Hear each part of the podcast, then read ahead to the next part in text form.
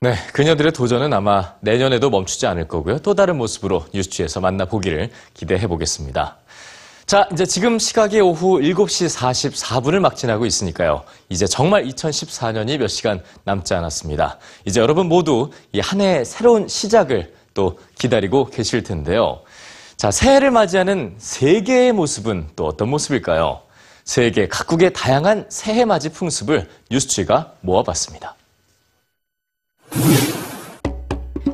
1월 1일 새로운 해가 떠오르면 우리나라는 가족들끼리 모여 앉아 떡국을 먹으며 한 해를 시작하죠.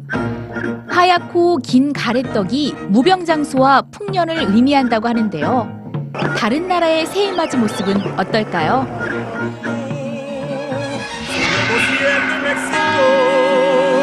자정을 알리는 시계 소리에 동시에 손과 입이 바빠지는 사람들. 바로 멕시코와 스페인의 신년 맞이인 포도 먹기입니다. 먹어야 되는 포도는 딱 12알. 각각의 포도알이 12달을 의미하기 때문이죠. 새해를 알리는 종이 12번 치는 동안 한 번에 한 알씩 다가올 각 달의 행운을 기원하며 먹는데요. 덕분에 볼이 미어 터지도록 밀어넣는 건 기본이라네요.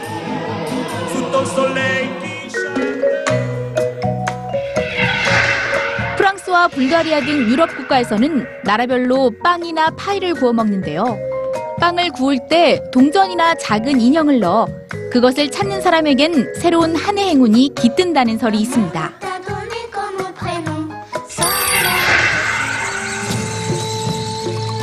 새해를 시작하는 즐거운 날에 이게 웬 날벼락?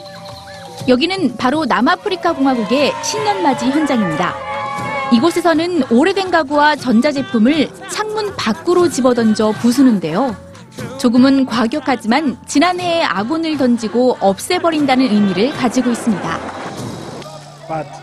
하지만 최근에는 다치는 사람들도 많아서 나라에서는 매해 마지막 날이면 단속을 강화하고 있다고 하네요.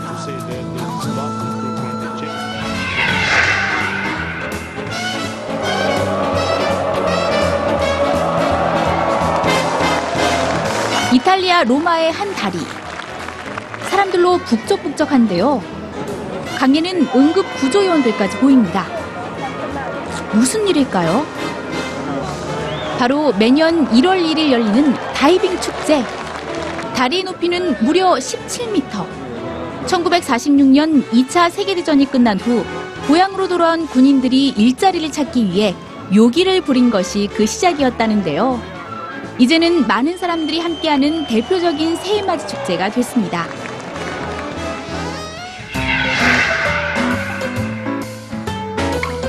불 위에 국자를 들고 있는 모습이 낯이 익은데요.